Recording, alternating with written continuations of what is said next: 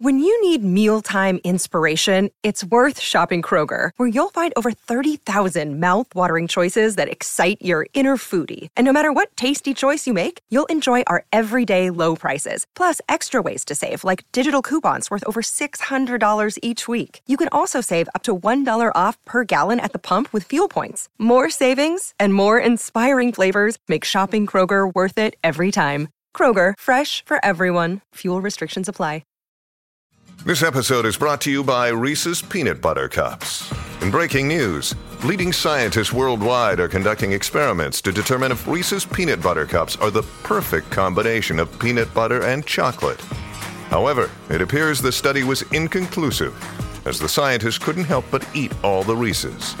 Because when you want something sweet, you can't do better than Reese's. Find Reese's now at a store near you. This is First Draft, a dialogue on writing. I'm Mitzi Rapkin. This is a show about craft, the writing life, and the themes that are present in a writer's work. Every interview is a journey. I don't really know where our conversation is going to go, but I do know that it is fascinating every time.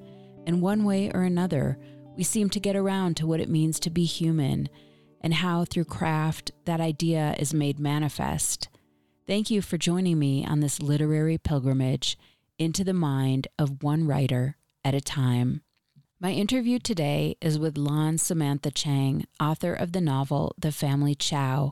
My practice, such as it is, is in a stage where I generally, a stage I hate, where I'm now fishing around again for a big project. And that can take very little time and it can take years and I'm it's just the worst stage for me.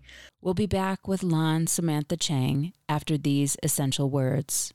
First, I want to say to you, thank you for listening. The episode you're about to tune into represents eight plus years of dedication and perseverance for producing this show. In addition to conversations that go into depth about a writer's work and obsessions, this show and every interview it features aims to embody the values of honesty, vulnerability, curiosity, and connection. I invite you to join me in this journey as a First Draft patron, which gives you access to cuts from the interviews that didn't make it into the final show, ad free, pitch free episodes, and writing tips from my guests. You can become a supporter by going to patreon.com slash firstdraftwriters. That's P-A-T-R-E-O-N dot com slash first draft writers. Any amount is welcome, but for $6 a month, you receive thank you gifts on a monthly basis. Plus, when you donate to First Draft, you are joining the community of writers and readers who support conversations like the one you are about to hear. With your donation, you are saying yes to continuing the space of honesty, vulnerability, curiosity, and connection that each show reaches to achieve.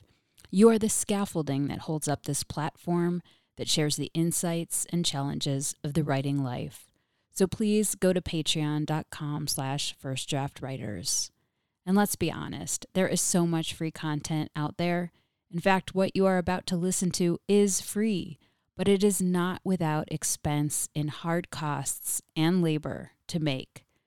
Don't get me wrong, producing these interviews is indeed a labor of love, but there is an incredible amount of labor involved time and effort, planning, and schedule wrangling across time zones from Colorado to New York to London to Tel Aviv to Auckland and back again. And it all adds up to the creation of this show and the archive, which has more than 300 episodes you can dive into. I put so much care and effort into this show, and I hope you can tell with every episode. The process begins when I select a book, contact the author, schedule the interview. Then I read the book, take notes, conduct research, have the conversation, and edit the show. This takes equipment, organization, more late nights than you can imagine, and a lot of heart and sweat to come to fruition each week. And there is no staff. I am the show from start to finish. I know you may not be in front of a computer right now, so why not write a note on your hand or set the alarm on your phone to remind yourself to donate to First Draft when you get home? Please beat the odds of having to listen to this seven times before you join the First Draft community. Go to patreon.com slash firstdraftwriters. Please stay tuned at the end of this show. I'll offer recommendations on an episode in the archive that is similar to the one you're about to hear. And please rate the show on iTunes and tell everyone you know to subscribe. And thank you for your support and for being here with me today, right now, in this moment. And on to the show. My guest today is Lan Samantha Chang, author of three novels, including All Is Forgotten, Nothing Is Lost, Inheritance, and The Family Chao. Her short story collection is called Hunger. Her work has appeared in the Atlantic Monthly, Ploughshares, and the Best American Short Stories. Chang is the director of the University of Iowa Writers Workshop. Her new novel, The Family Chao, tells the story of a Chinese immigrant family living in Haven, Wisconsin, and running a restaurant called The Fine Chao, which serves Americanized Chinese fare.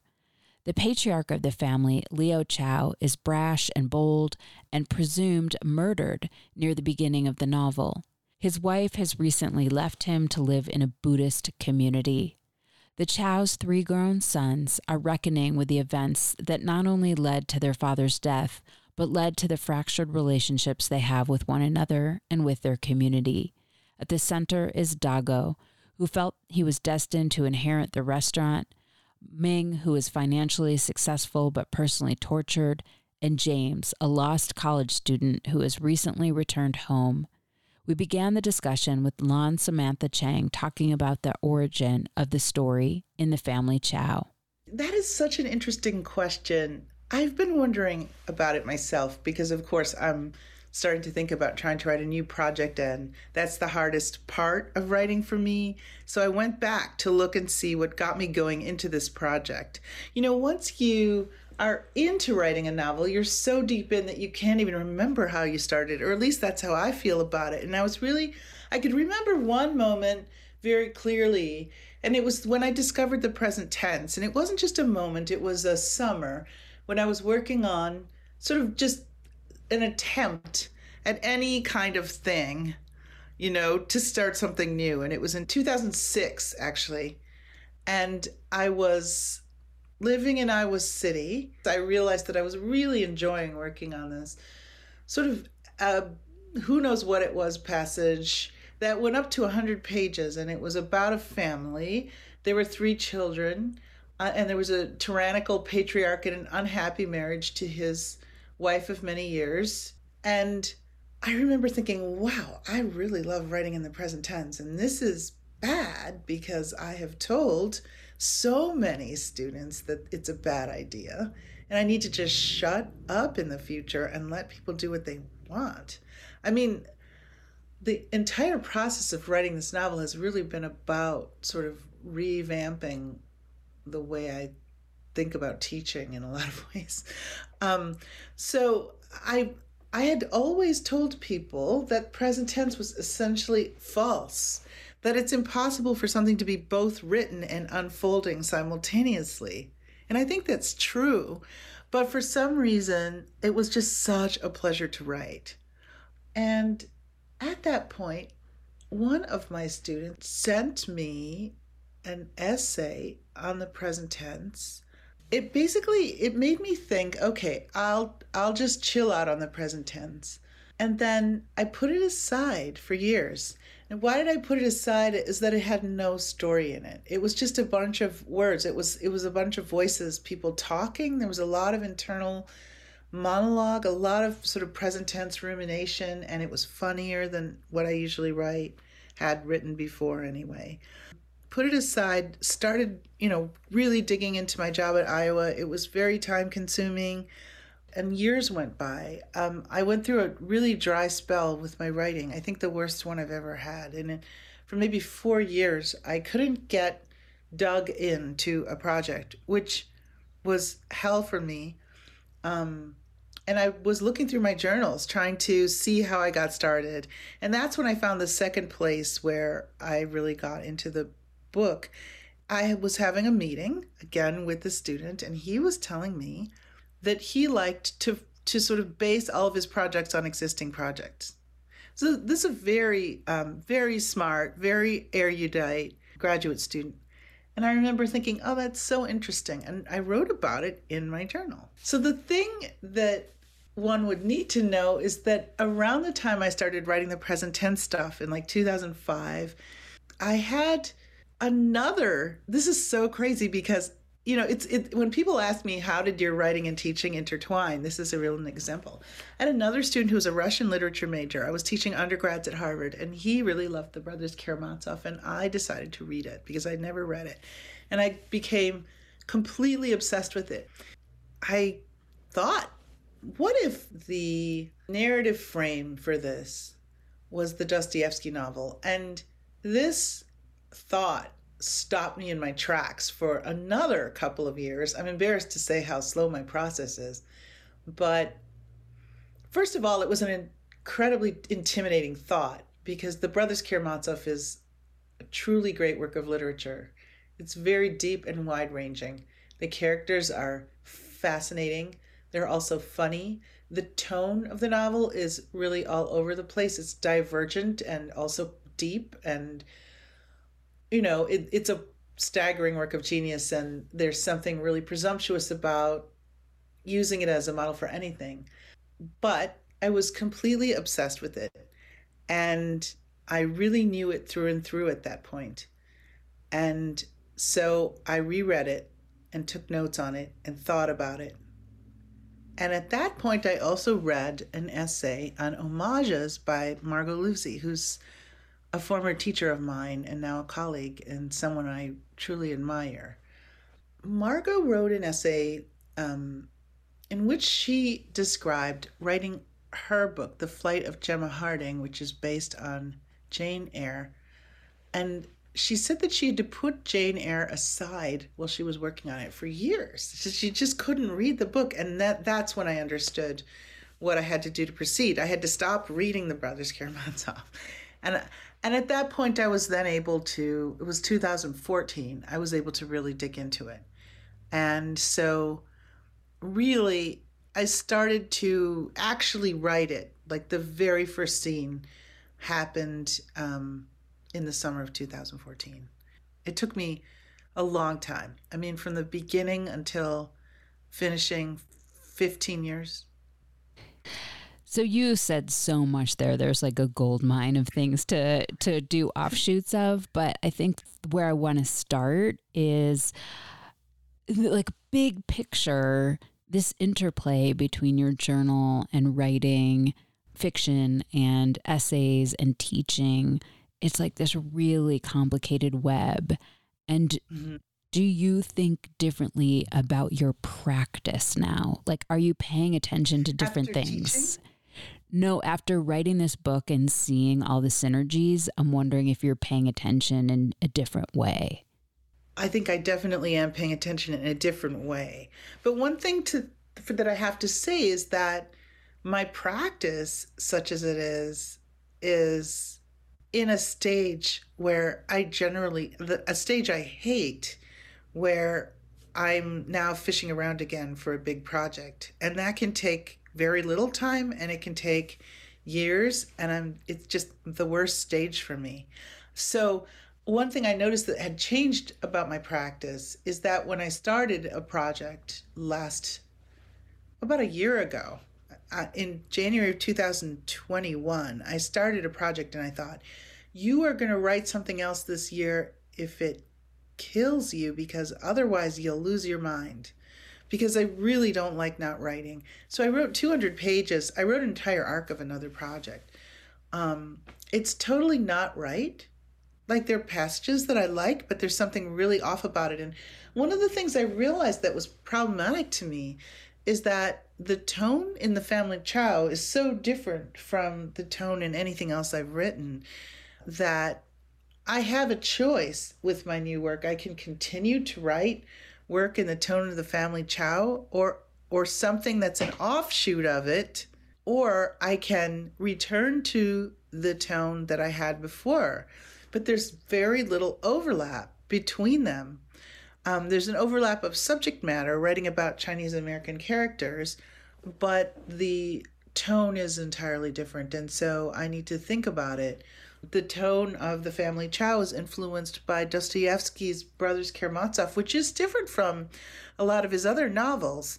It's more raucous in a way. This book is more raucous than anything I've written the book that I returned to is something that had passages I liked, but I could tell that there was something missing from it that needed to be informed by what I'd just gone through with this book, but that I need to back off from it before I can see what it is. So, yeah, very much um, a change. And also, this whole process of going back and looking through my journals about how I wrote The Family Chao, because people are asking me about it, made me realize how intertwined my writing and teaching have become and how much teaching has been a huge pleasure and advantage for me as a writer. There are disadvantages to teaching, and the, the biggest disadvantage is that it takes up time, where you bend your attention toward other people's work. But in doing that, you can learn a lot about writing in general and your own work. And if you are working with the students that I have who are really engaged and absorbed in reading and writing what is being published now, as well as things that have been published long ago, you can see a fresh view um, on where literature is today. I was thinking, uh, a critic said that the length of a literary generation is 15 years. And so I've been through two literary generations since I published my first book. And I feel like teaching has helped me grow along with American fiction by sort of constantly spading up the soil, turning it over, turning it over. That's what teaching is like for me. I'm not really sure if you can answer this, but I want to try to ask is like where do you think tone comes from? Such an interesting question. This is this is so interesting because when I'm teaching about novels, I always tell my students that one of the hardest things is to find the voice. And at one point, um, Yiyun Li, who a writer I really admire, came to teach uh, a small class, a short class at our program for a few weeks, and it was about early, you know, the early stages of novels. It was about openings, and um, she came out of the class and said to me, we were having lunch. She said, What is voice? Like they were all seeing this, and I don't think it's a technical term. It consists of tone and, you know, a number of things diction, um, tense, degree, you know, degree of lyricism, and just a number of a number of things. But the definition of tone is the narrator's attitude toward the material. That's that's the standard definition. So, at least as far as I was taught. So, how does this narrator see these characters? How does this narrator see this dilemma, this place, this society? And I think that that has flipped, um, not flipped, uh, but it but it has drastically moved around in this book compared to my earlier works. I have a thought about it if you want to hear it. Yeah, I do. So I have this soundboard in front of me you know, with all of these volumes that I can put up or down, and they're each they're labeled like one, two, three, four, whatever.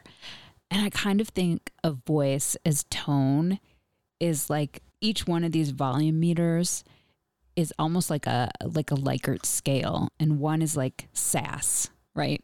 So I can sure. turn up the sass or down the sure. sass or up the compassion or down the compassion, and that you're always modulating it and that absolutely that is such a good c- comparison and that what you're saying about the tone of the family Chao and as you move forward to have another tone is per- perhaps you are trying to find the chemi- the chemistry of your mind and how you want to modulate all of these buttons because there is something i think that has to do with tone, that has to do with the time and where you are in your life.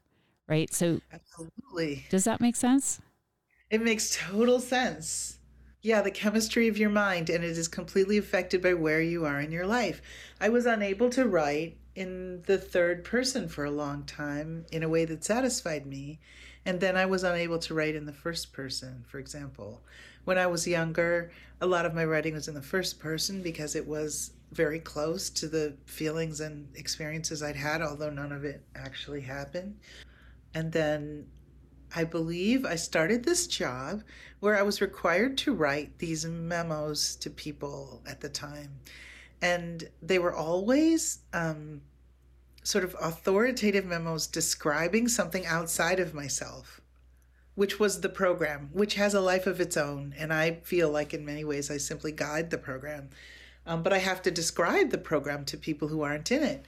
And as a result, um, I began to feel comfortable with a voice I'd never tried before. And I was able to write, get this, a novel from the point of view of a white man. you know, people had problems with that novel in not that many, but some people had problems with the novel just because it was it was about it started it with the scene you know, with the whole section about students in an MFA program, and people just didn't want to read about that. But nobody complained about the white man. Everyone felt it was persuasive, which I find really hilarious.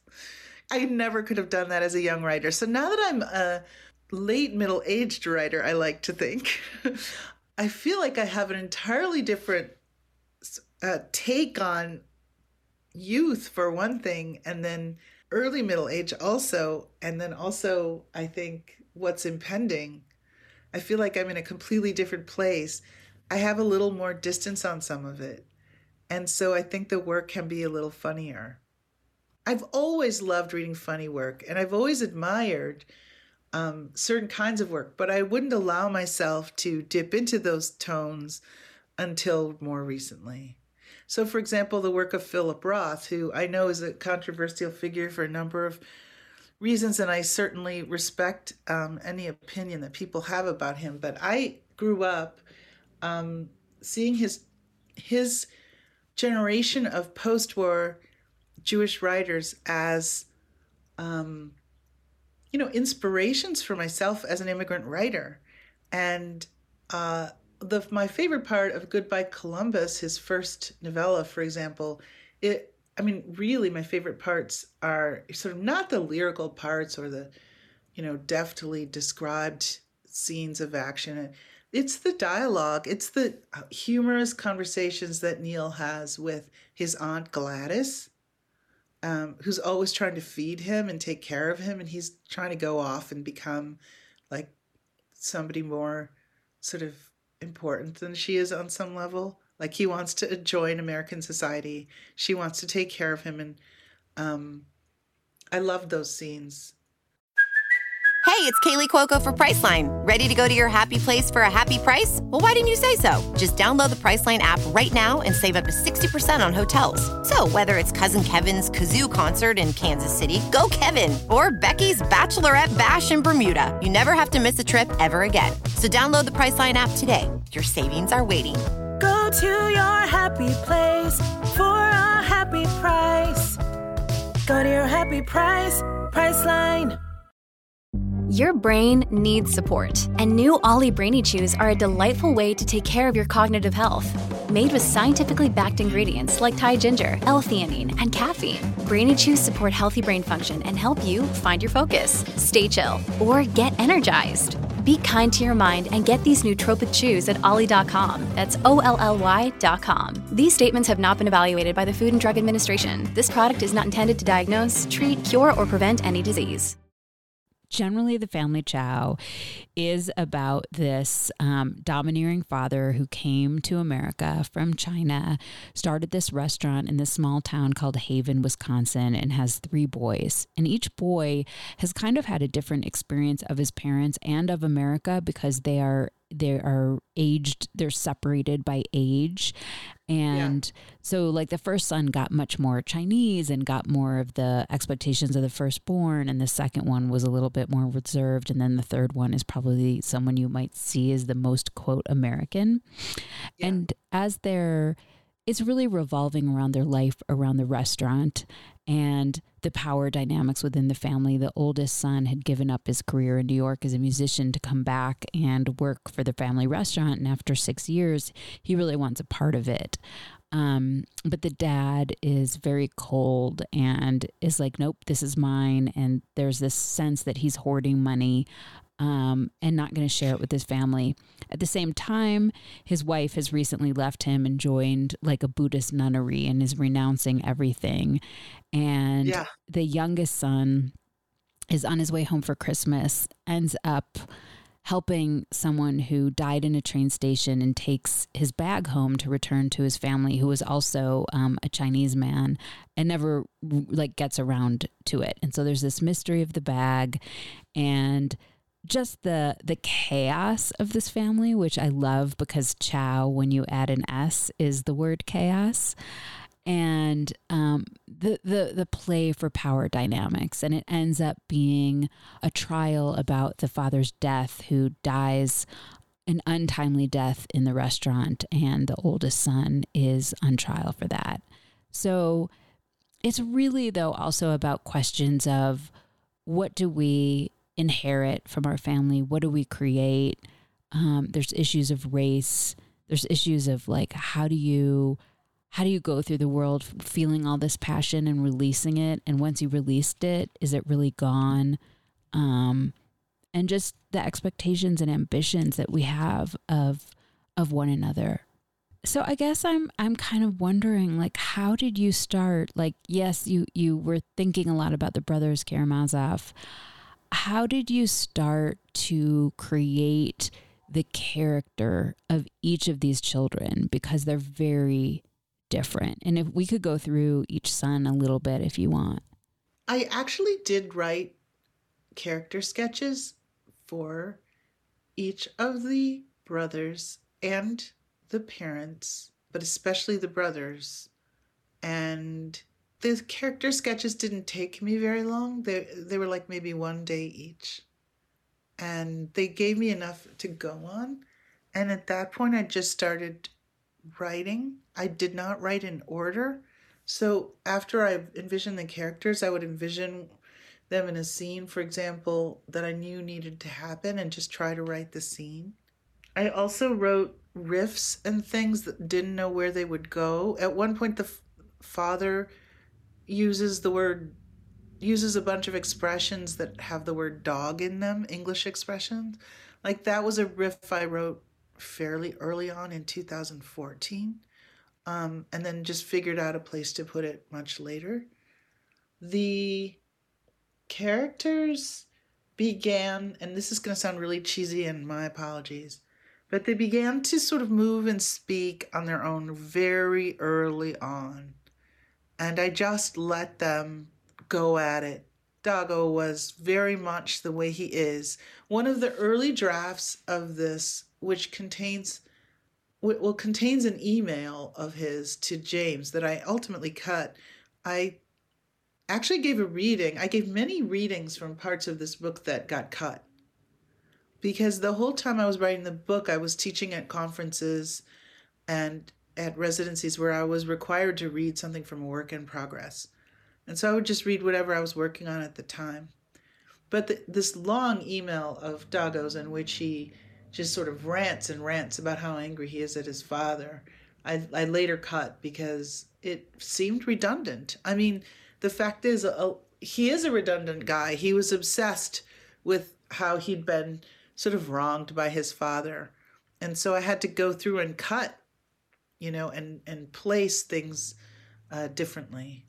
I think what's interesting too is that as a fiction writer, you have to find different ways to have revelation, to uh, reveal what's going on in a character. So you can do it through their physicality. Like maybe Dagou, the oldest, gained a lot of weight. So that told you about Yeah. something.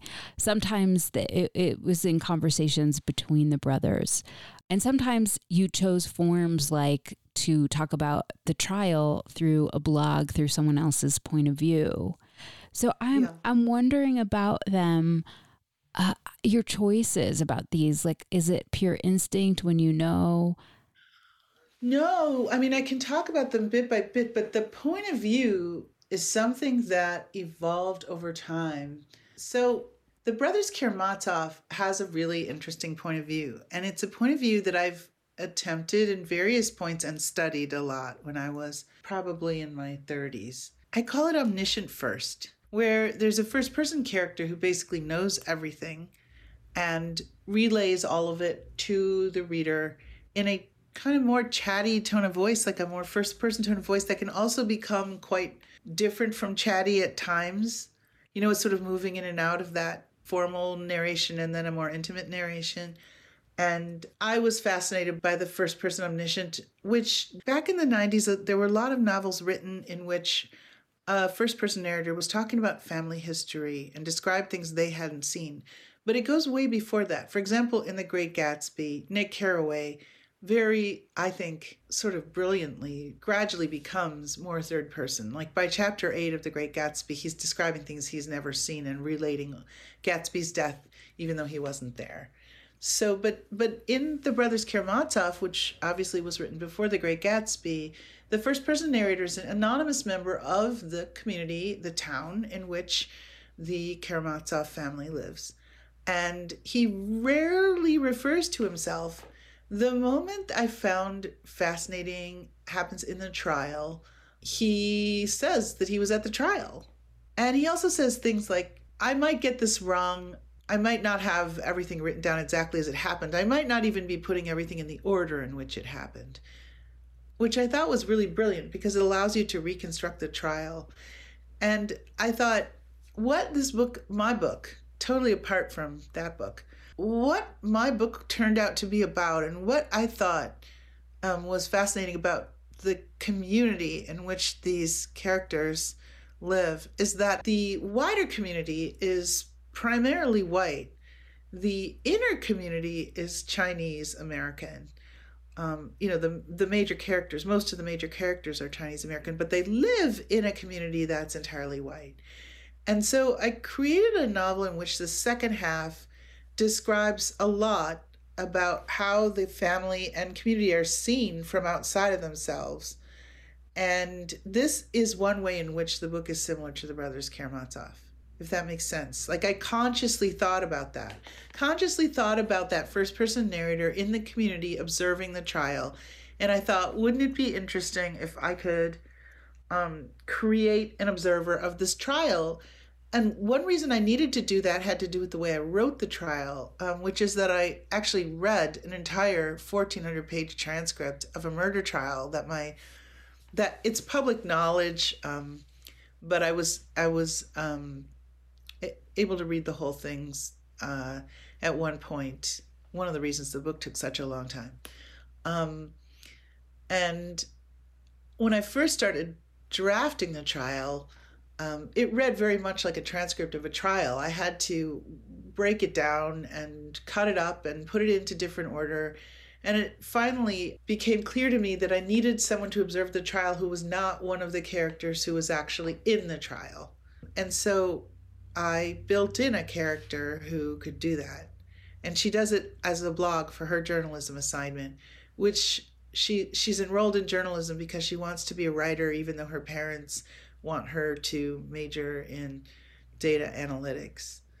I'm wondering about your experience because there is so much ritual, so much like deep culture from everything from Winnie to joining this Buddhist monastery and having this this fortune telling happen to maybe some of the superstitions that exist in the book or the struggles and there's so much food. Oh my God, the food is so like sensual. And I was so hungry when I was reading this.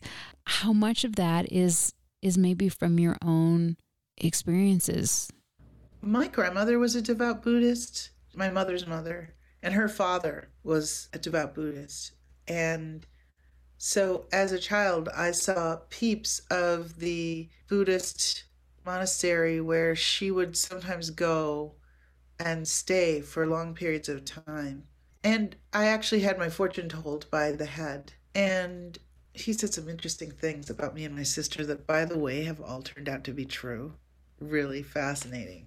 The nuns in my novel are of a different sort. I think my grandmother was like a very sort of by the book Buddhist, but I've gone into communities in New York City where they're more like they're more like community centers than they are serious, you know, seriously um, studying the sutras, etc. This is meant to be more like that. It's just the the community. There's a she doesn't even call herself. I mean, she calls herself the abbess. That's the um, that's her actual title, the head of this community. And she basically came to the Midwest and started the community. Who knows why, but it's a sanctuary for women. And some of the women in the community have come there uh, because they want to get away from something. And one of those people is Winnie. She wants to discover tranquility. I, I find her fascinating. She reminds me in some ways of my grandmother. There's a streak in my family of what I would call extravagance. We all have it in some way. But my grandmother had it. And she is the character who, during wartime, wanted to make soup with three different kinds of meat, which is obscene. She, I think, reacted against this extravagance by developing a very serious interest in Buddhism, a practice. And it was not, it's not Zen Buddhism, it's Amida Buddhism. It's a different tone, but I, I remember her as a child sort of seeking to uh, practice a kind of calm and a, a lack of desire, you know, trying to just be, I think, against some of her nature. And that is similar to Winnie, I think. I think that's probably one of the most um, true to life parts of the book. Did you have a rich culinary world in your life growing up? Well, my parents were obsessed with food. Um, they were obsessed because they were deprived. I mean, they had grown up in Beijing and Shanghai, and my mom had left Shanghai at a young age and gone across the country. But the, but she was from a family where food was interesting, especially to her mother. My my grandmother was always cooking, even though she was a vegetarian, a devout vegetarian. She would cook meat dishes for us, and I could tell she was, you know, cooking them with interest in how they would, how they would taste and what they would be like the situation my parents faced when they arrived in Wisconsin in the mid 60s was that they had zero Asian food supplies. they would go they went to the supermarket. They had to go to Chicago to get soy sauce and dried mushrooms and, you know, other other supplies.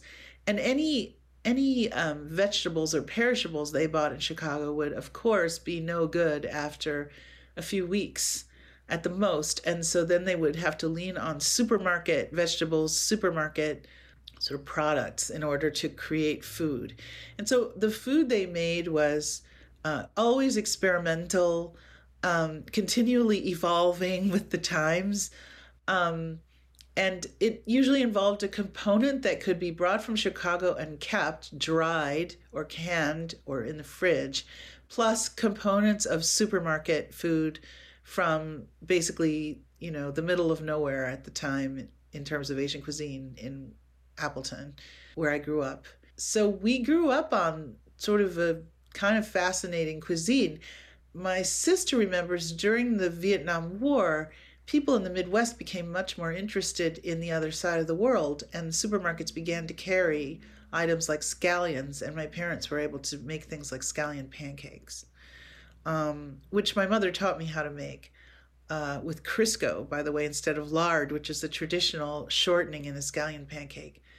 Um, but they invented a lot of recipes. So we they were always talking about food because they were always trying to make things taste the way they that my father remembered, or you know, I- improvise.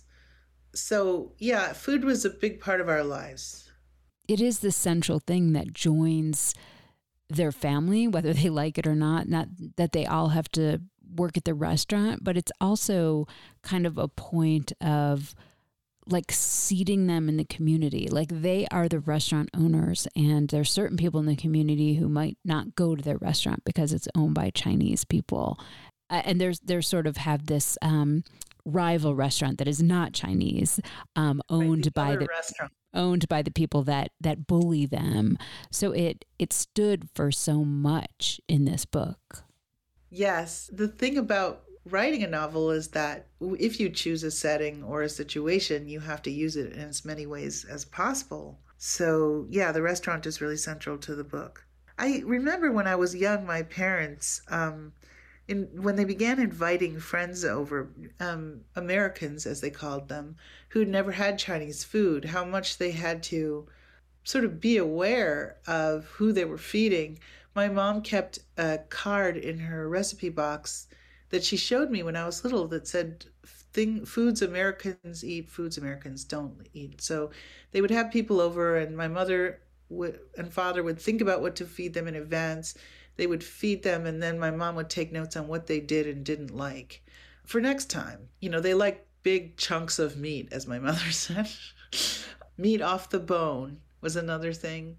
I, in a way, my parents had like a little food center going on, an Asian food uh, restaurant in our house. Um, no one was paying for it, but they were serving everybody and catering to everybody. And yet they were getting like a lot of um, sort of pioneering pleasure out of it, a kind of interest, you know, in seeing how they could share what they liked with the people that they lived around. All of that is in the book.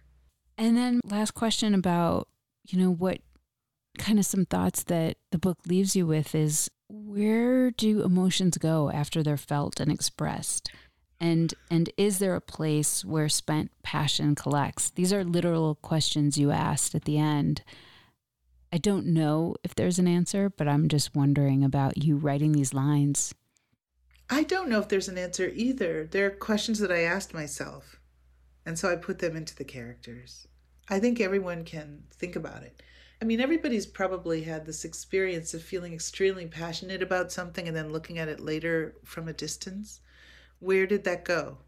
I mean, the most common instance of that that I've heard expressed is after people fall out of love with other people, they they can't understand what happened.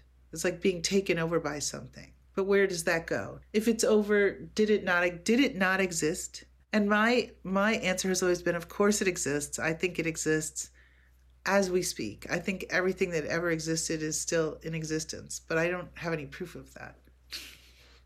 Dreams, I think, are a proof of it. Um, you can have a dream, you know, years later when you're in your your normal life, your current life, you can have a dream that takes you back uh, to a feeling um, that you had in an entirely different life. Seems like it's all somehow related to time. Like, yes. I, I mean, I also think these are questions that people start asking when they're past their youth. I, I just think when people are in their youth, their brains are in a completely different state of development, which is why I think that the fiction written by young people is entirely different than the fiction written by older people. In your acknowledgments, you thanked Charles Baxter for I think it was like a lecture where he said something about having a character shout for a cup of coffee, which is in your book. And I just wanted to ask you about that. Well, it was just a kind of a fun thing to create a scene in which a character asks for a cup of coffee.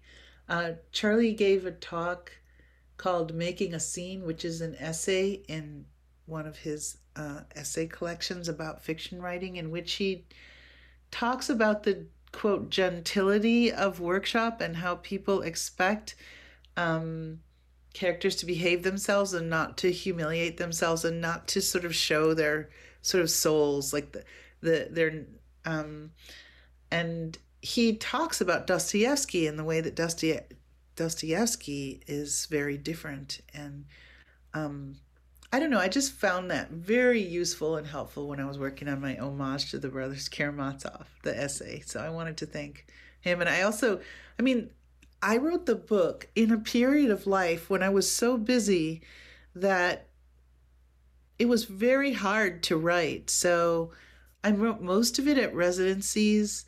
Um, I went to so many residencies uh, I had at the time a demanding job with a lot of transitionings going on at, at work, transitions. And there at home, um, I had a daughter, and you know, it was wonderful when she was young, but it did take up a certain amount of just air time in the house and headspace. Um, so I needed to entertain myself. I needed to come up with reasons that I wanted to go to my desk. And so just taking on small tasks like, let's see if I can do this thing that Charlie mentions in his essay. Uh, let's see if I can include this pun that, you know, my student, former student Bennett Sims suggested. You know, let's see if I can make these characters read this crazy children's book that I read when I was little, The Five Chinese Brothers, which also has a trial in it and also has Chinese brothers. Like, let's see if I can put that into the book. You know, it was all, a lot of it was just um, to see what was possible. Can you read a passage from an author that speaks to you or influences you as a writer? Sure. Okay. So I chose this passage from Philip Roth, who I mentioned earlier on. This is from actually his it's a it's a it's a work of nonfiction. It's patrimony um, and it's about his father, his his real life father, and it starts. It's really about his experiences with his father as he goes through his final illness and and death. But you know, you learn a lot about the dad's personality and what he was like before he was ill. And there's a, there's this great passage that I just really love that I will talk about. Um, so the dad marries a second wife, Lil, who he had just begged her to marry him. And finally she did. And then after she married him, he was impossible to her. I mean, the dad is just such a such a strong character in Patrimony. Um, and I'm gonna read this description of how the dad is talking to Philip Roth on the phone and complaining about Lil just complaining about Lil endlessly. What now that he's gotten her to marry him, like nothing she does is okay. And Philip Roth is actually sick and tired of hearing his dad criticize this woman. And so he actually defends Lil. He says, I didn't think it was possible for him to ferret out still more things that were wrong with her, but for Lil's imperfections, even with only one good eye, his vision was microscopic. Okay, here we go. She can't even buy a cantaloupe, he told me in disgust on the phone one morning. And because I had by then heard just about enough on the general subject of what Lil could not do, I answered, Look, a cantaloupe is a hard thing to buy maybe the hardest thing there is to buy when you stop to think about it. A cantaloupe isn't an apple, you know, where you can tell from the outside what's going on inside. I'd rather buy a car than a cantaloupe. I'd rather buy a house than a cantaloupe. If one time in 10 I come away from the store with a decent cantaloupe, I consider myself lucky. I smell it, sniff it, press both ends with my thumb. I smell another one, press down again with my thumb. Eight, nine, ten cantaloupes. I can go through like this before I finally settle on one. And I take it home and we cut it open for dinner, and the thing is tasteless and hard as a rock. I'll tell you about making a mistake with a cantaloupe. We all do it. We weren't made to buy cantaloupe. Do me a favor, Herm. Get off the woman's ass because it isn't just Lil's weakness buying a shitty cantaloupe, it's a human weakness. She's being persecuted by you for something that maybe 1% of the human population is able to do right. And even with half of them, it's probably guesswork. Do you want to say anything more about that? Well, what I love about it is the way it escalates. I mean, it's a rant. A rant is a particular literary form. A rant is a form that isn't usually taught in fiction workshop because people think you're supposed to show and not tell. And people think you're supposed to be really sparse with your dialogue or whatever. But I love dialogue, and that's something I discovered when I was writing this book. It's full of dialogue, it's got a ton of monologues in it, it's got rants in it. Um, I love it. That is what I want to say about that passage. Also, it's about food, which I really enjoy. Can you read something you wrote? Maybe it was tricky or hard or changed a lot from the first draft. I'm going to read this section. It's our introduction to the Fine Chao, which is the family restaurant. James comes home for winter break after his semester in college, and he comes to the restaurant and sees a really old set of notes that have been written and posted uh, on on on the wall, actually. Following a scattershot analysis, Winnie also compiled a list of things Americans liked large chunks of meat, wontons and noodle together in the same soup, pea pods and green beans, carrots, broccoli, and baby corn, no other vegetables, ribs or chicken wings, beef with broccoli, Chicken with peanuts. Peanuts in everything. Chop suey. What is this? Leo wrote. I don't know, Winnie wrote. Anything with shrimp. The rest of them can't eat shrimp, she annotated. Be careful. Anything from the deep fryer. Anything with sweet and sour sauce. Anything with a thick brown sauce. And there is, of course, the list of things the Americans didn't like meat on the bone, except ribs or chicken wings, rice porridge, and fermented soybeans. As he transfers food into a bowl, a pounding noise comes up from below. It's the sound of his father, Leo, Big Chao, coming up the stairs, footsteps that reverberate and thump with the authority of a man larger than he actually is. To these footsteps is added deep and resonant grumbling, profanity, growing more audible until, when he reaches the top of the stairs, a full question detaches itself and sings into the kitchen in a ringing baritone. And I'm going to not read the line of dialogue because it contains profanity. But this passage, um, these two passages were written at vastly different points. Um, the section of Leo Big Chao coming up the stairs, footsteps that reverberate and thump with the authority of a man of a man larger than he actually is. Um, this was one of the first things I wrote um, in 2005.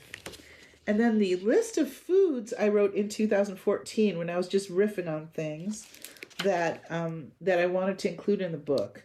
And then the um, the James transferring food into a bowl and coming up the stairs when he's actually in the restaurant, that is from very late in the composition of the novel. Um, I had to move everything around.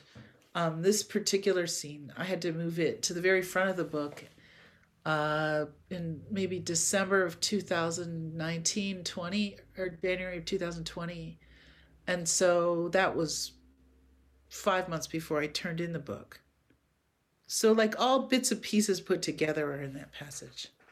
Where do you write? Well, I'm sitting in the space right now where I've been doing a lot of my writing. It's um, it's one of the small bedrooms of this older house that we live in that has like two main bedrooms and then some smaller ones. It has windows though, which I like, and we painted the walls like a very intense shade of medium green that is the color of it's the color of the binding on the book that I really like. It's almost an arsenic green. Um, it's the New York Review of Books uh, copy of The Anatomy of Melancholy. See that color? That's the color. This book took so long to write that I wrote it in a number of places. I was all over the place when I wrote it. Um, but right now, the place where I'm writing is pretty stable. What do you do or where do you go to get away from writing? I mean, it's more like where what do I do to get writing and get away from my life? But I I have felt a little bit with the family Chao coming out a kind of um, anxiety or pressure um, that I don't usually feel. It's that moment when a book stops being a private project and becomes public and it's really hard for me. So what I read, so what I yesterday I was in a bad mood about it, and I couldn't figure out what to do. Like I thought about eating a lot, which is one thing, but then that seemed like a bad idea. And then I thought about what did, what was my other thought? It was some other kind of escape mechanism. But what I actually did was read Agatha Christie's um, novel uh, Murder on the Orient Express, which I haven't read since I was a teenager. And I had a copy sitting around because I thought my daughter might like it. And I ended up just reading it. And I, I stayed up until about two in the morning and it was extremely therapeutic. And I'm, it really helped me get away from basically everything. It was great and fascinating and funny. Who do you show your work to first to get feedback? I have a friend I went to college with, Liz Rourke. Um, she likes to read. She's always looking for stuff to read she's really smart. Um, she's a physician, but and she's she's trained as a writer, but she doesn't write very much, as far as I know. So she's a really good reader for me um, because she gets a general sense of things and then she tells me. I think people get hung up when they write novels on passages they've written and they don't want to get rid of them, and that's one of the main problems. One of the biggest challenges of writing a novel. But Liz will say to me, This doesn't get going until page 150, and I'll know I have to cut off the first 150 pages. This is something that she literally told me. Um, so I show it to her. I show it to my mentor, Margot Livesey. I hate the word mentor, but really, she has been an amazing mentor to me. um, and for this book, I showed it to a number of people. Um, I showed it to David Haynes, um, novelist who long ago I heard him give a lecture about about comic novels, and I found that interesting, and I wanted to um, show it to him and see what he thought. He thought it needed to get close closer to the plot, and he was correct. It's not a typical uh, advice you hear, and I showed it. I showed this to so many people. I showed it to Debra Spark, Jess Walter, Kevin Brockmeier, Bennett Sims, who was extremely helpful, my former student. I showed it to uh, James Han Mattson, another former student. I showed it to Ada Zhang, another former student. Um, these are people I worked with a long time ago. Um, I showed it to, I hope I'm not forgetting too many people, but I really showed it to a lot of people because I really needed to be able to get a, a view of it. I think basically I worked on it alone until the summer of 2019 which was how many years after I started it? 13, 14 years after I really started it. And then I showed it to a ton of really helpful people and got a lot of really helpful feedback. And I've never done that. I've never shown a novel to so many people before. How have you dealt with rejection? I'm not good at dealing with rejection. I think if I were better at dealing with it, I would get really emotional and talk about it and cry and sort of rant and rave, but instead I usually just swallow it and get sort of avoidant. So if I'm rejected by something, I will avoid looking at that publication, which I don't think is really healthy. I think you have to work it through your system. You know, it's funny. Publishing a book is a, is a great experience, but it can also be a, a, a very stressful experience because for every list or every distinction that any book receives, like every other book from that season did not receive that distinction. And so I think every writer has to sort of accept that unless you are so successful, you know, that your book is a household word. I think you everybody has to deal with it. Not easy. What is your favorite word? Yeah, I don't have a favorite word. I'm, I'm always nervous about this question. I know a lot of people do, but I don't. I, I hate to think that my feeling about words is so utilitarian that I don't have a favorite, but there you go. Thank you so much for your time. I'm so appreciative and thank you for this conversation.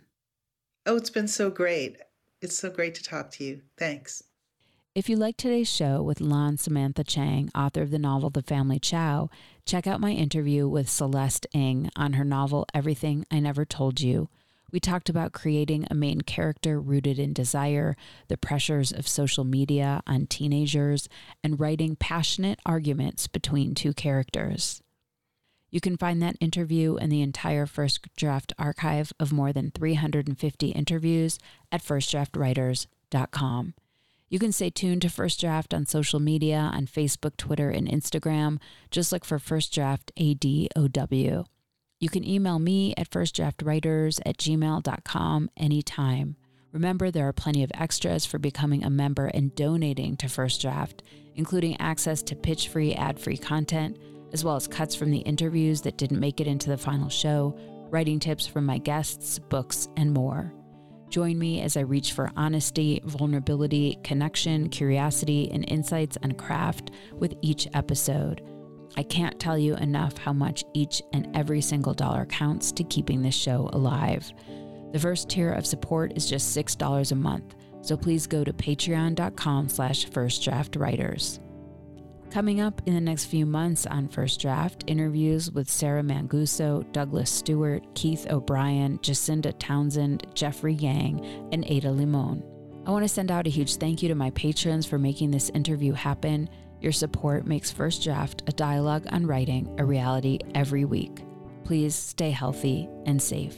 The theme music for First Draft was produced and performed by Murph Mahaffey. I'm your host and producer, Mitzi Rapkin. Thank you for listening.